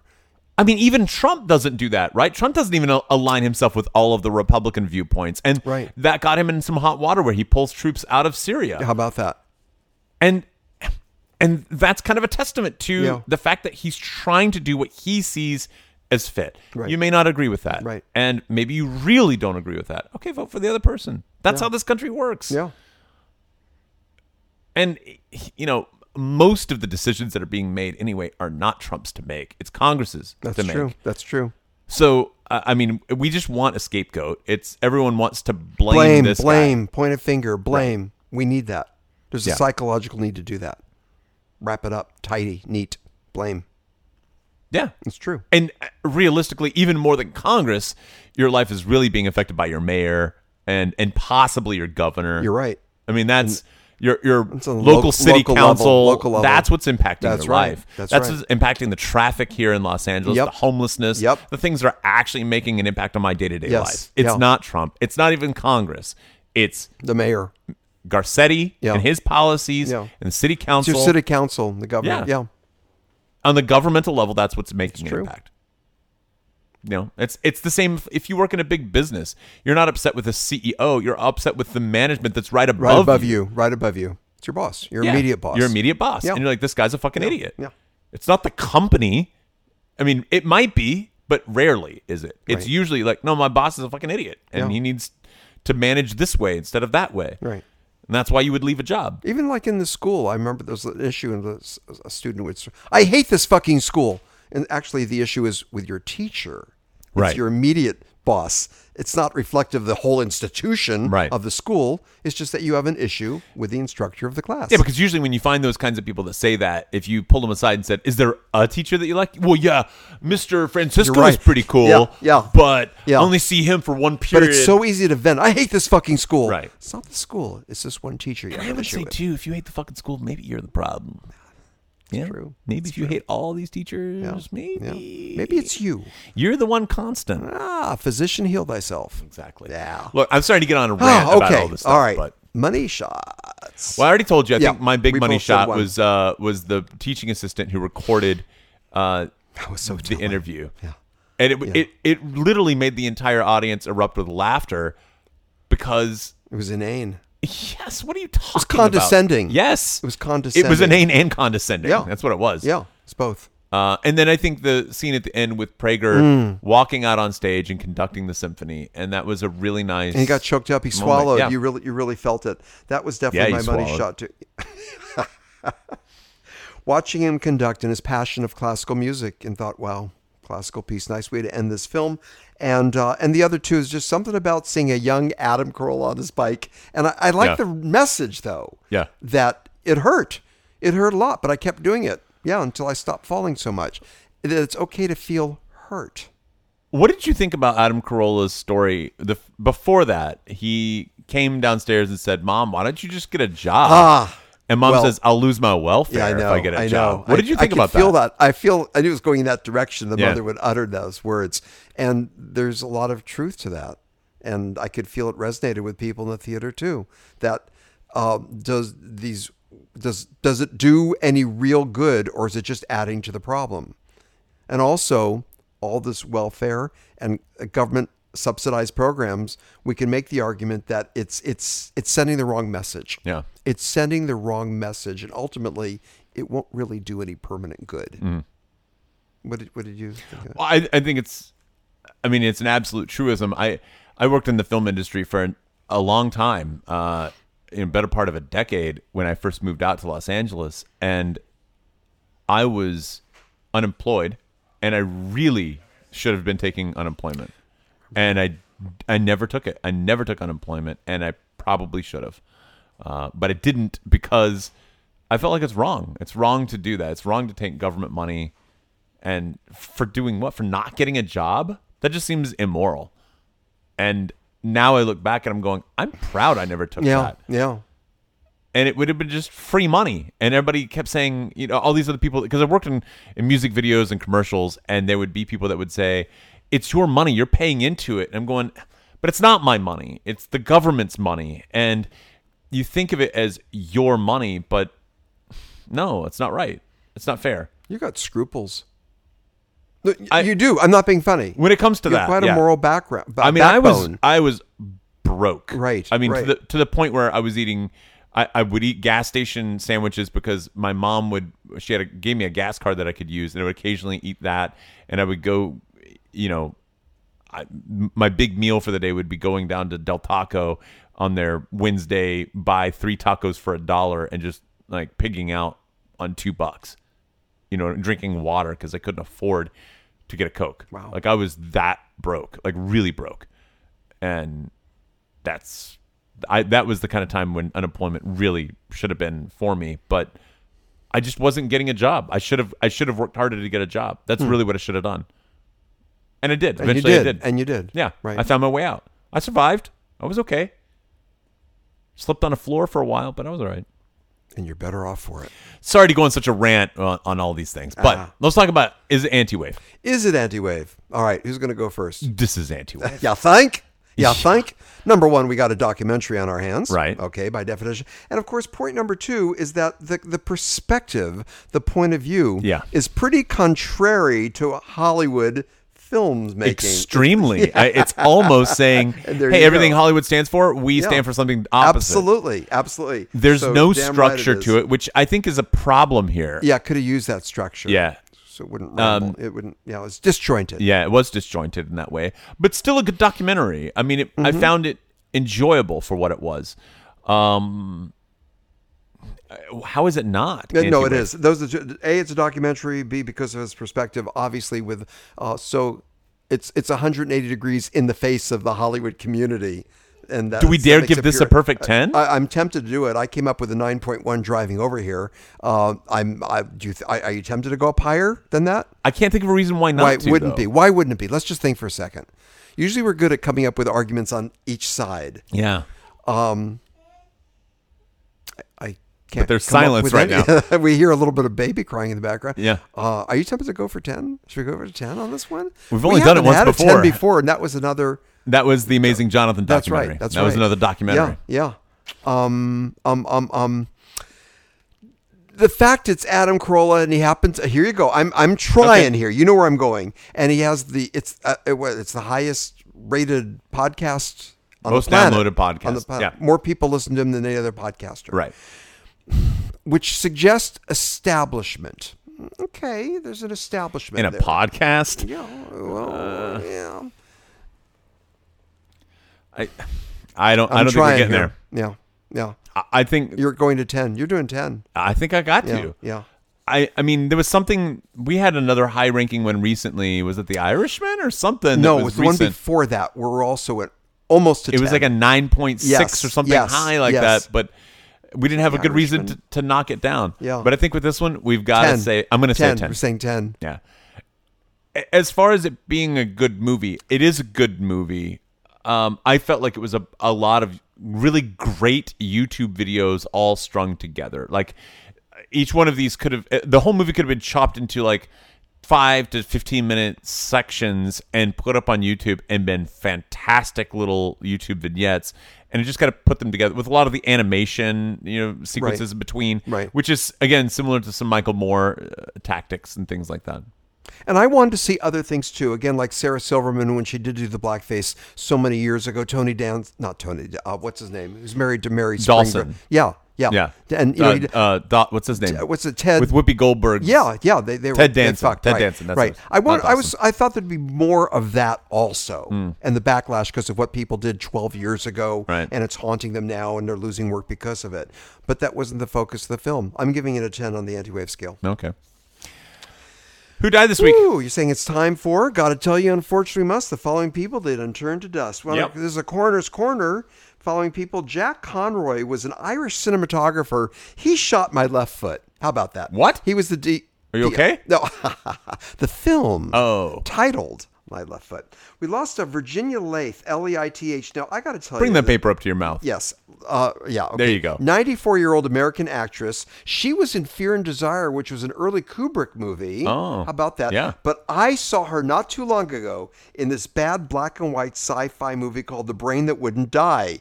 Robert, I remember it was this. Just, it's just her head. Yeah. It's just her head. Cause You know this- how I saw this- it? How did you see this? Mystery Science Theater 3000. Boy, those the robots had a blast with that. Yeah. yeah, yeah. That was her. Yeah. that was her. So she's 94 and she she died. Well, her brain didn't die, but she died. There you go. Her brain Okay, lives we, on. We made that work. Uh, we also lost Laurel Griggs, ni- 13 years old. American actress. She was in Woody Allen's Cafe Society. What? And Oh, she that's right, Do you know from who the that is? asthma attack. Yeah, you know about that. Yes. How- did you hear about that? I heard about this, She yeah. was also on a few um, on Saturday Night Lives. They used her in some of the skits too. In SNL, I was reading about her, and she was in the play uh, on the once, but from Cafe Society, 13 years old. Lawrence G. Paul, 81 year old American film production designer. This guy did Blade Runner. He did Back to the Future. He did City Slickers. Oh, man. how about that? So another great that we lost. Blade Runner's production design is Yes, incredible. Yes, yes, that's, Incredible. That's all I I- know. I'm sure know. he won an Yes, Oscar, I- right? I, well, didn't say he won an Oscar. I'd be so I- surprised. no. I'm sure he's nominated at least. Yes, yes. Gotta be. uh, Niall uh, Tyobin, 89 year old uh, Irish comedian actor. He was in Ryan's Daughter. Do you remember that? Oh film, yeah, I was late in Ryan's 60s? daughter.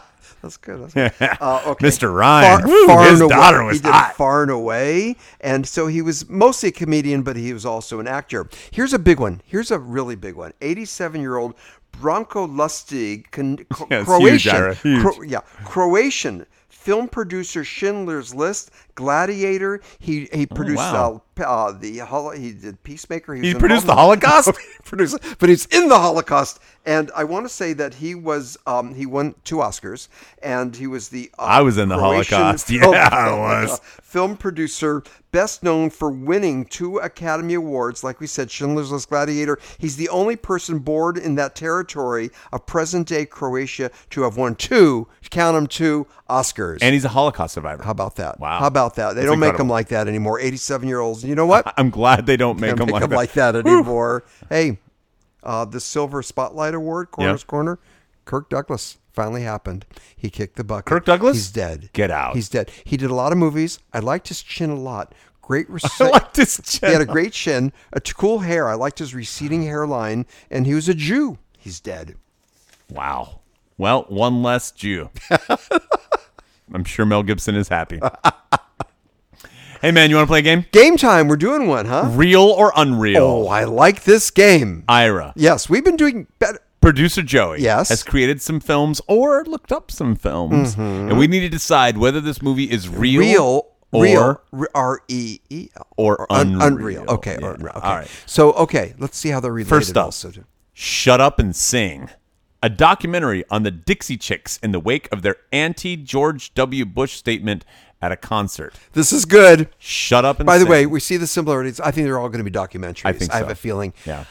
I can see this as a documentary Hmm. with what happened with um, George Bush and the Dixie Chick. Shut Up and Sing is an interesting title. Mm-hmm. Um, I'm leaning towards real. What do you think? I think it's real. If not, that's a really good. It pull. really is. Really, really is. Really is. Um, I'm. We're both going to say. We're gonna say real. Is Producer it re- Joey. Is it real or unreal? It is Yeah, Oh, real. we got. All right. Gonna nail this wife of yours. Wait. Oh, sorry. What? Uh, nothing. Excuse me. Sorry.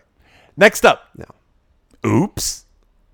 A technician was fixing the sound booth at a local radio station, and the DJ decided to broadcast his unique viewpoints. The resulting upheaval caused a ripple that spread across the country. Oops. Really? I think, I like. I. I you're gonna- think this you're gonna- are sounds you so gonna say- unreal. You're going to it's say gotta real. be real. So this, uh, what he said things on a live mic is what we're saying, and it caused a Technician was ripple fixing the effect. sound booth at a local radio station, and the DJ decided to broadcast his unique viewpoints. Resulting upheaval caused a ripple that spread across the country. But we didn't hear about that ripple. I, this doesn't say documentary. Is that what you're saying? I thought we were doing all documentaries, not necessarily. This is a No. narrative film. Uh, it's what it sounds like. Robert, we're going to disagree. All right. I'm going to say un. You're Unreal? Saying, you're saying real. I'm gonna go real just Uh, because but when it we see- sounds I so don't like it unreal. when we I think split. it's I gotta. like it. When it's got to gotta be real. I'm going to say unreal. All right. All so let's go. Is this movie real or unreal? And it is unreal. Oh no, Ira. Yeah. Perfect I'm two score for, on this two thing. For, two for two. All right. Okay. Next up. Yeah. Don't- Forbidden voices. Female bloggers are suppressed, prohibited, and censored in their home countries, but using the power of their blogs, they're challenging their governments. Forbidden voices. It's probably a documentary. I think so. I think so. Yeah, that sounds real. It sounds real. That sounds. Are you real. saying real? It sounds like a documentary. Sounds real to me. okay. Well, I'll tell you what. I'll jump on board and agree with your real. All right. We're both saying real. Is it real or unreal? It is real. Hey, I'm three and zero. Wow. You're two out of three. I, g- I gotta get in here. Maybe I might have It's to okay. disagree We're with doing you just fine, to- but, all but right. we're beating your wife. That's the important Oh, thing. w- it's always good to beat my wife. Yeah. Beat her. yeah. Sorry, what? So what? Hmm? Look at the look she's giving you. Hear me roar. This is Helen Reddy. it's a documentary about Helen Reddy. I No, no, am I was- woman. no, I was just hear saying- Me roar. Hear Or you're me just roar, saying yeah. hear me roar. Hear me roar. A teenager has a wonderful voice and is content singing in the local school choir. Uh, I'm sorry, in the, in the local choir. I can't read. This is written correctly. I just am saying it wrong.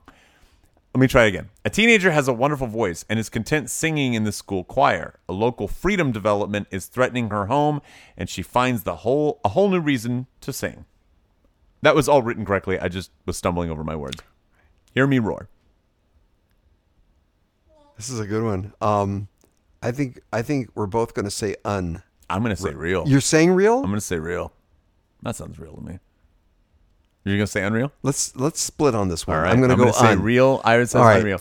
Is it real or unreal? It is unreal. Am I foreign? Ira, you're I'm unreal. back. I'm back. All right. Well, you've already won. Yeah. But we got to Yeah. do one more. Okay, ju- just one to more. see how One good more. you This is are. the fifth one. Let's go. The Free Speech Apocalypse, a documentary profiling a pastor doing lectures on traditional marriage and f- f- bleh.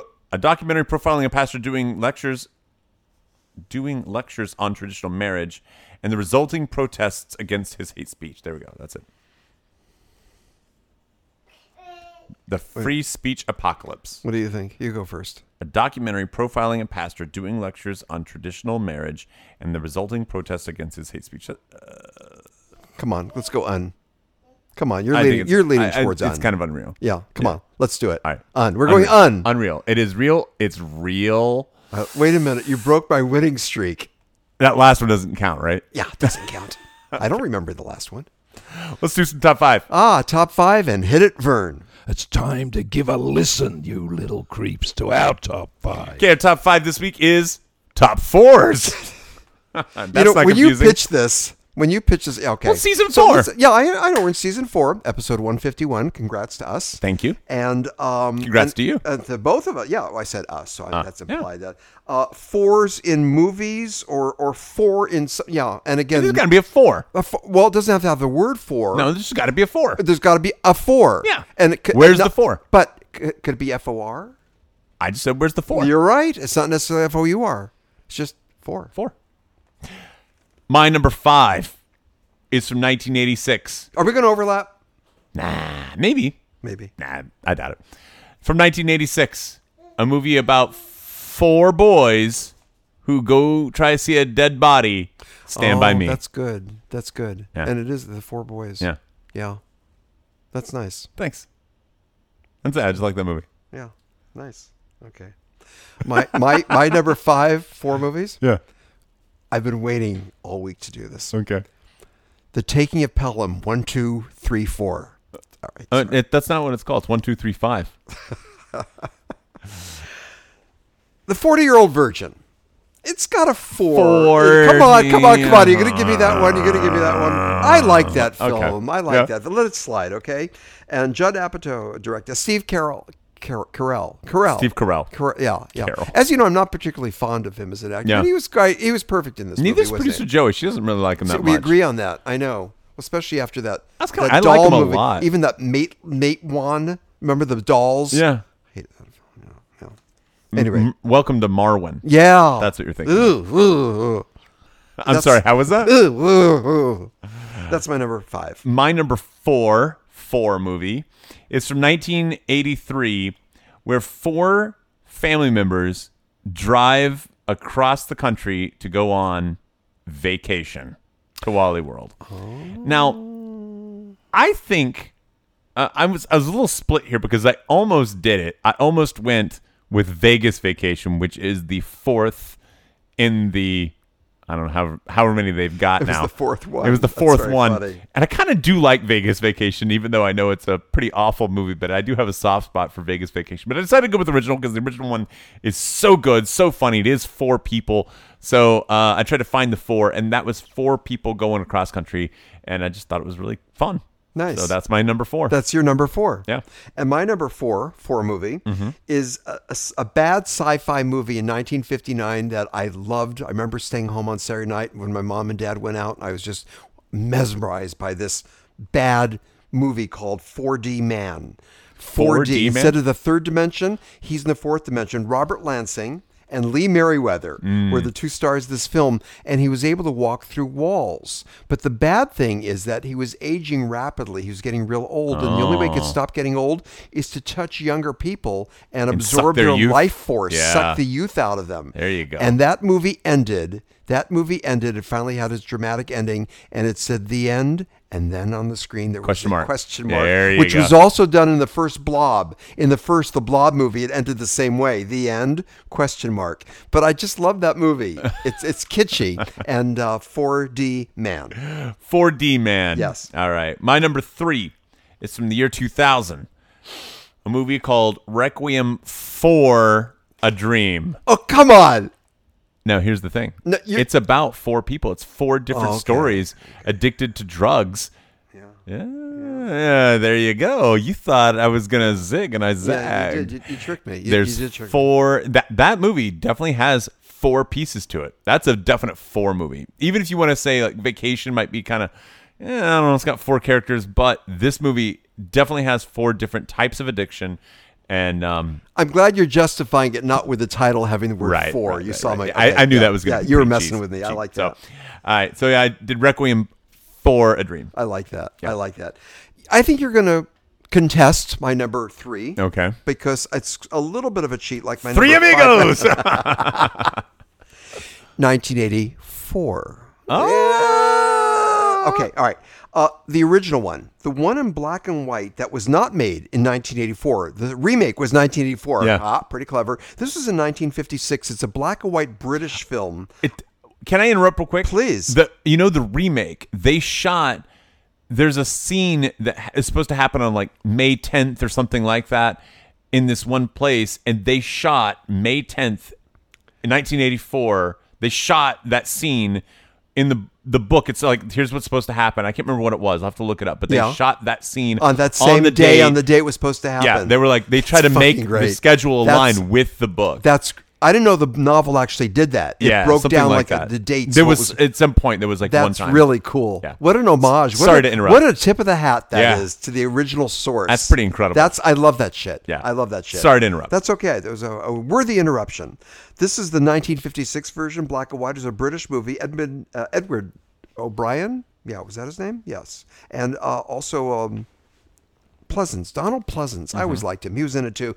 But the whole thing with the ending, and I, I was riveted by this film and the, the famous ending with down with Big Brother, down with Big Brother. And they're chanting, and we see the big TV monitor on the side of the building, down with Big Brother. And I was at home watching it with my mom, my dad, and my brother, who was older than I was. And the movie four ended. people.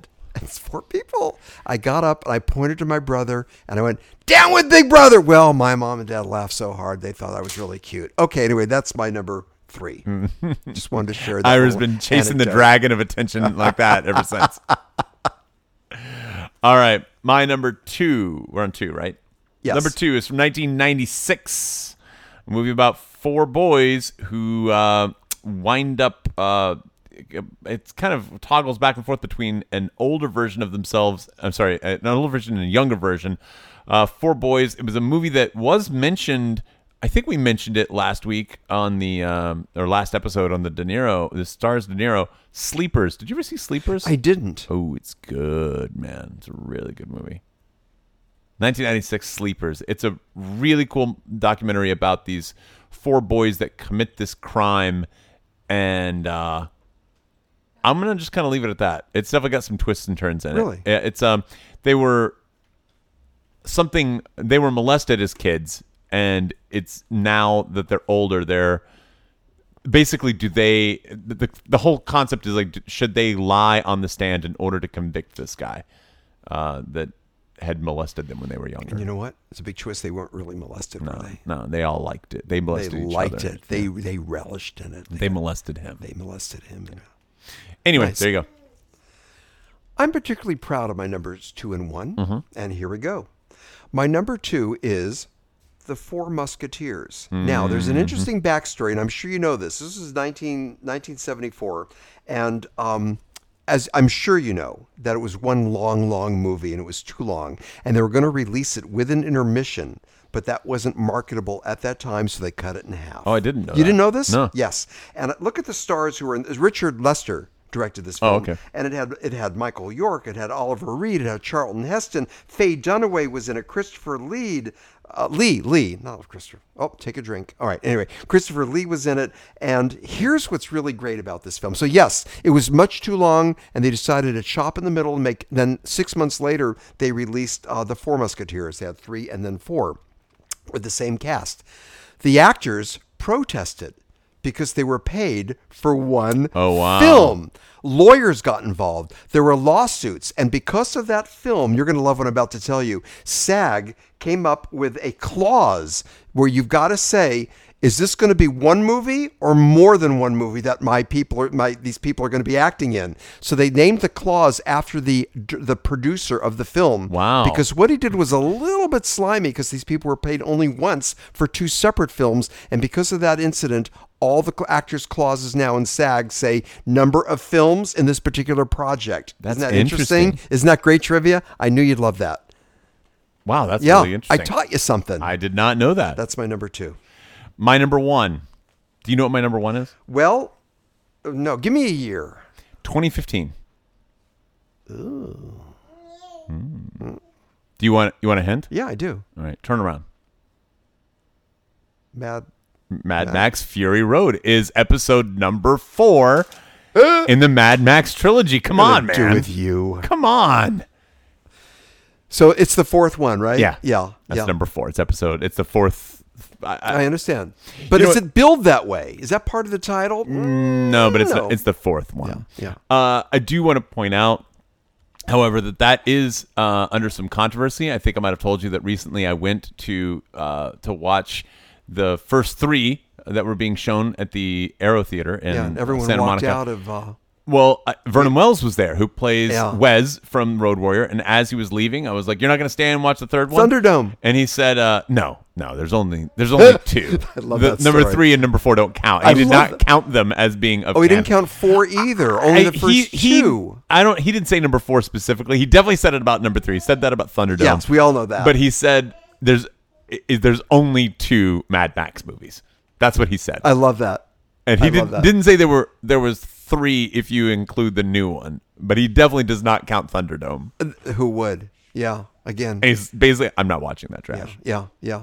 I love it. Turner, we don't need another hero. We don't need another hero. Okay, sorry. That was my impression of her. It was great, nice. fantastic. Okay. Yeah. Yeah. Okay. I've, I almost wanted to reenact Ike and just uh, beat you up. Yeah. He was not a nice guy. was Oh, he? really? No. From what I understand. Yeah. Okay. All right. My number one. yeah, The word four is not in the title. Forrest Gump. For That's funny. That's very funny. But it definitely is about four people. And I really like this film a lot. 1969, Paul Mazursky, the great Paul Mazursky directed Bob and Carol, Ted and Alice. I thought about. did that you movie. really? I did. Did you really? Bob, Ted, and Carol and Alice. Yeah, Bob yeah, and Bob, Carol, Bob yeah. and Ted, and that little the ampersand. Ampersand, you're right. Yeah. I, I looked into this. There's the, all the ampersands, so it's not set off with commas or anything. We're talking Natalie Wood and Robert Culp and Elliot Gould and Diane Cannon. And I, the movie affected me. And again, it was 1969, you know, of the right age and get, ending my college stuff. And, um, and the four of them, and Robert Culp was doing I Spy, and it was just great seeing these four people in this comedy drama movie with a profoundly moralistic ending. They couldn't swap. They didn't swap. The famous ending in the Las Vegas motel room where it just wasn't going to happen. The four of them in bed, that was like Right. the logo. And instead, they walk out, they go downstairs in Las Vegas, down the elevator, and we slowly hear Jackie DeShannon singing, What the World Needs Now is. And they just form a circle and smile at each other, and that was the end. But it was a surprising. then they went moralistic back up to the ending. room and fucked. they fucked their brains out. Yeah. And they brought in dogs. Yeah. but it was a surprising. More dogs. the You more- mean. There are already a few there. surprisingly moralistic ending for a film like that in 1969. Yeah. And uh, I just, it, it was a great film, an important film for what it was. That's my number one. You know, I, I have a little secret that when I teach debate, I, I teach, you know, to elementary and middle school students. And whenever I'm because there's there's four people that are that are being discussed. There's two teams of two. Uh, we do public forum debate. And as I'm describing it to them, I always make it so Bob and Ted are on a team and Carol and Alice are on a team. And the order of the speeches would be Bob, Ted, Carol, and Alice, and no one gets that. No one gets it, but it's always for me. I It's a- love it. It's a little joke Do it for me. yourself. Yeah. Fuck the kids; they don't matter. have no as long idea. as you're getting your own wink. Yeah. yeah, yeah. And at, w- at one time, I think I taught the class in front of my mom, and my mom was like, "What?" That's very And my funny. mom she got the got, it. reference. Mom got it. Yeah, it was funny. Anyway, Cool. so there's that. Yeah. Oh, scoops? Any scoops? Yeah, I Um, do. I have a few. You know, I wanted okay. Uh, Four Brothers. That's a good uh, Mark Wahlberg movie. Bride of Chucky, the fourth. Uh, uh, uh, one of those movies, one of the, uh, Child's Play movies, and that was actually really good. Bride of Chucky was a good one. Yes. Uh, Deliverance. Four guys going. Whoa, that's good. Whoa, I lo- oh, you didn't put Mm-hmm. was- that in your top that five. Was close. It was re- right there. Oh, man, if Between I had that and thought of Stand that- by Me. Yeah. Um, I was gonna say Heat because it's a gang of four people. I was like, yeah, it's not really very fair. Well, it's two main guys, but the, it's the the the guys who robbed the bank. There's four guys that robbed the bank. And I was like, that that's stretching too far. So I decided not to. I really wanted to put Whiplash in because the time signature was in seven four nine. And I thought that was, I was like, that's good, but that's stretching a little too far.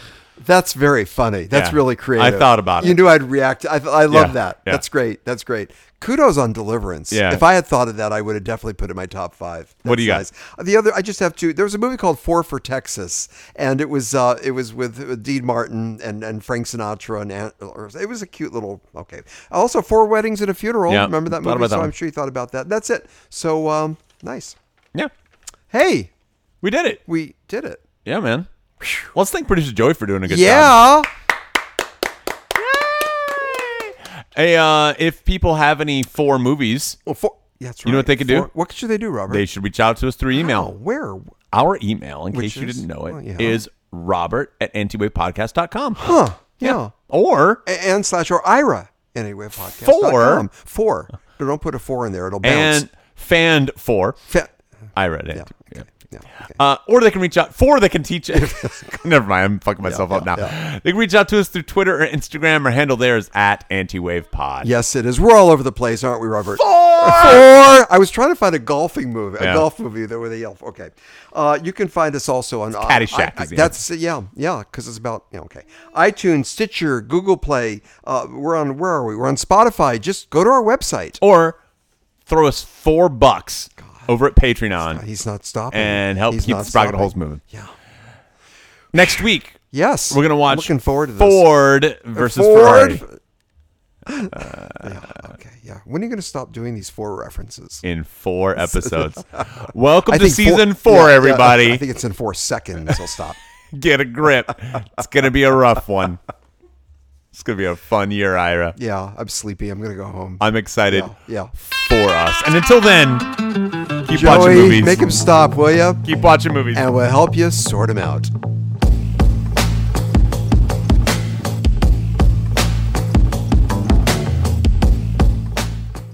Armenians, go home. We don't want you here.